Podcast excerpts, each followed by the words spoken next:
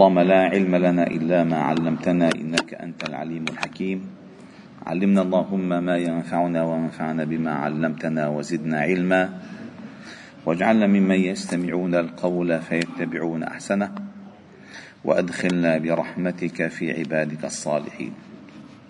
وبعد فلا نزال معكم أيها الأحباب الكرام في مجالس القرآن ضمن دروس قرآن الفجر.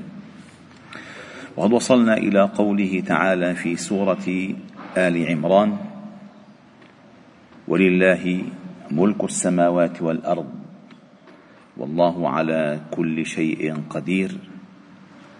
إن في خلق السماوات والأرض واختلاف الليل والنهار لآيات لأولي الألباب الذين يذكرون الله قياما وقعودا وعلى جنوبهم ويتفكرون في خلق السماوات والأرض. ربنا ما خلقت هذا باطلا سبحانك فقنا عذاب النار. وهذه الآيات هي خواتيم سورة آل عمران. هي خواتيم سورة آل عمران.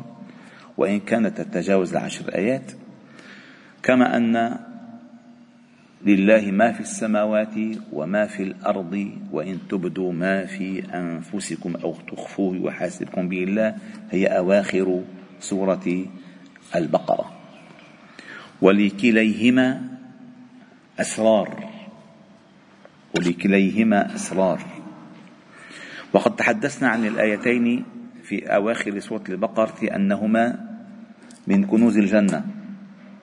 من العلوم التي آتاه الله تعالى لنبيه صلى الله عليه وسلم ولم ولم يفتح على أحد بمثلها قبله أبدا. قال أبشر بنورين أوتيتهما من تحت العرش. فاتحة الكتاب وأواخر سورة البقرة. هلا أواخر سورة آل عمران وصلنا لأن نحن في النهاية. وأعيد عليكم أن سورة آل عمران خلت من الأحكام الشرعية العملية يعني بينما سورة البقرة مليئة بالأحكام الشرعية. يعني ما ترى سورة فيها أحكام شرعية فقهية تعبدية مثل ما في سورة البقرة. أما سورة آل عمران تتحدث عن النصارى خصوصا ثم عن غزوة أحد ثم عن الدروس الدروس والعبر التي تستخلص من غزوة أحد ثم ختمت بقوله تعالى ولله ملك السماوات والأرض والله على كل شيء قدير.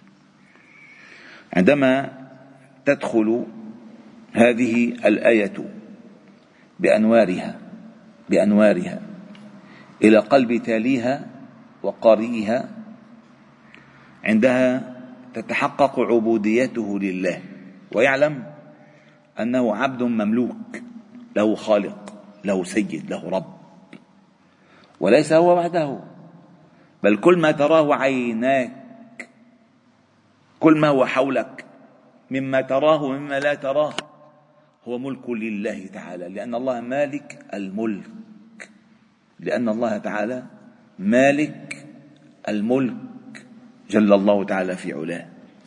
فقال ولله ملك السماوات والأرض. هذه الجملة هي الخطوة الأولى التي تعطيك ثمرة الجملة الثانية. والله على كل شيء قدير. قد يكون الإنسان مالك الشيء وغير قادر على أن يحافظ عليه. وغير قادر. في الدنيا كثيرة المسألة. أما الله يقول لك أنا الملك وأنا على كل شيء قدير يعني أنت ما لك إلا أن تكون فقير. بس فقير إلى قدرته وفقير إلى غناه. فالله مصدر الغنى الله هو مصدر الغنى والله هو مصدر القوة. فملكه هو مصدر غناه وأنت تحتاج إليه. وقدرته هو مصدر قوته وأنت محتاج إليه. لأنك عاجز فقير. الله جل جلاله خلق الإنسان ضعيفا. وخلق وخلقه محتاجا. وعرفه أني أنا ربك وأنا الملك وأنا القدير. وليس لك ليس لك رب سواي. ليس لك رب سواي. وأنت ضمن ملكي في أرضي تحت سمائي تأكل من رزقي تشرب من مائي. أنت في كل ما أنت فيه أنت ضمن الملك الذي هو لي. ولا تستطيع أن تفعل شيئا كما قالت الجن. وأنا ظننا أن لن نعجز الله في الأرض ولن نعجزه هربا. يعني الله تعالى قدير لا يفوته شيء لا يعجزه شيء لا يخفى عليه شيء. وأن ظننا أن لن نعجز الله في الأرض ولن نعجزه هربا. هذه الآيات أيها الأحباب الكرام تدفع وتزرع السكينة والطمأنينة. إذا كانت العلاقة بين العبد وربه صحيحة. العلاقة حقيقية بين العبد كعبد فقير عاجز. وبين الرب المالك القدير علاقة صحيحة إنها تدفع الاطمئنان الاطمئنان الهائل في النفس والسكينة التي ليس بعدها قلق. الذين آمنوا وتطمئن قلوبهم بذكر الله ومن يؤمن بالله يهدي قلبه. تطمئن ربطنا على قلوبهم. ثبتوا الذين آمنوا إني معكم. ثبات هائل. أما إذا انحرف الإنسان بعبوديته مع الله ساعتها الإنسان الله يتركه لنفسه. يتركه يدبر أمره بنفسه. وإذا دبر الإنسان نفسه بنفسه فقد دبر نفسه من عجز ومن قلة. إنك إن تكلني إلى نفسي تكلني إلى عجز وخطيئة وعورة. من الإنسان ضعيف. ضعيف ضعيف. هلا لا قدر الله هلا أي واحد منكم. نملة أجره في يقوم عم قاعد نملة طيب نمل كله. بطل يحكي بطل يشوف. من؟ الله هو القادر. هو لأنه هو الملك. فافتتحت هذه الآيات أواخر سورة آل عمران بهذه الآية. ولله ملك السماوات والأرض. والله على كل شيء قدير. وفتح لك الباب لترى ذلك بأم عينيك. لترى ملك الله وترى قدرة الله. ترى ملك الله وترى قدرة الله. كيف ذلك؟ إن في خلق السماوات والأرض واختلاف الليل والنهار لآيات لأولي الألباب. لآيات لأولي الألباب. وتعلمون أن الله خالق كل شيء. وفي كل شيء له آية تدل على أنه الواحد. والله جل جلاله جعل في كل ما خلق آيات علامات تدل على علم الله على قدرة الله على ملك الله. وذكر الإمام ابن كثير أن النبي صلى الله عليه وسلم كان يقرأ آخر هذا هذه الآيات من آل عمران إذا قام الليل لتهجده لتهجده أو سوى ذلك. فقال روى روى البخاري عن ابن عباس رضي الله عنهما قال بت عند خالتي ميمونة. فتحدث النبي صلى الله عليه وسلم مع أهله ساعة ثم رقد أي نام فلما كان ثلث الليل الآخر قعد أي أفاق.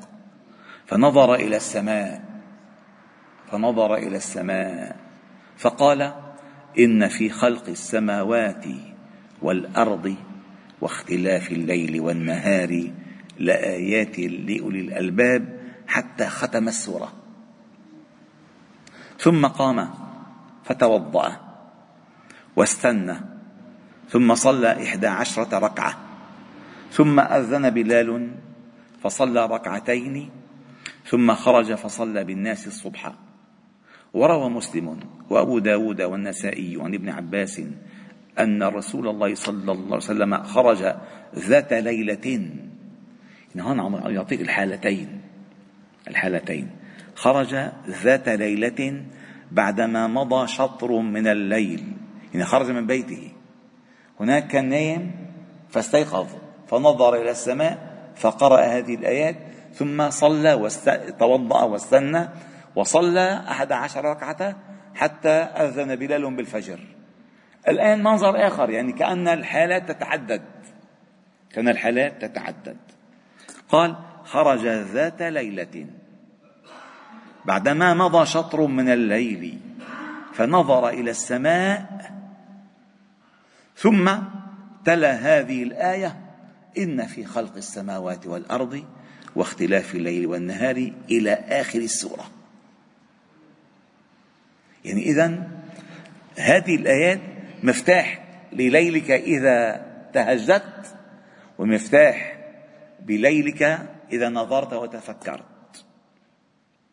فقرأ هذه الآيات في آخر آل عمران حتى ختمها.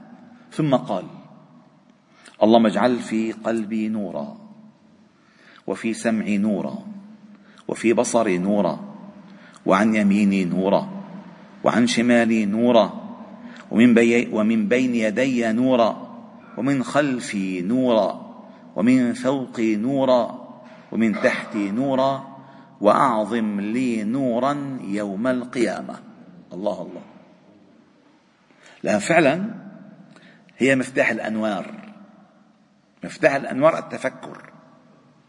وفي المجلس القادم إن شاء الله تعالى سنتحدث عن موضوع التفكر ولكن مفتاحه مفتاحه النظر والإقرار بالعجز والفقر من نفسك والإقرار لربك بالملك والقدرة. إن في خلق السماوات والأرض واختلاف الليل والنهار لآيات لأولي الألباب فعندما قرأها ونظر إلى السماء فسأل ربه النور. والنور يعني أن يلفه النور من كل نواحيه من داخلته وخارجه. لأنه من لم يجعل الله له نورا فما له من نور. فأنت تسال الله النور أي الهداية. فالله نور السماوات والأرض أي هذه السماوات والأرض. وعندما يكون أمامك النور تهدى لن تضل لن تضل. فأنت متفكر ومقر ومقر ثم تقرأ هذه الآيات وتدعو هذا الدعاء. فاللهم نسألك يا رب أن تجعل في قلوبنا نورا وفي أسماعنا نورا وفي أبصارنا نورا وعن أيماننا نورا وعن شمائلنا نورا ومن بين يدينا نورا ومن خلفنا نورا ومن فوقنا نورا ومن تحتنا نورا وأن تعظم لنا نورا يوم القيامة يوم نلقاك فنسعد برضاك ورؤياك والحمد لله رب العالمين. سبحانك وبحمدك نشهد أن لا إله إلا أنت نستغفرك ونتوب إليك.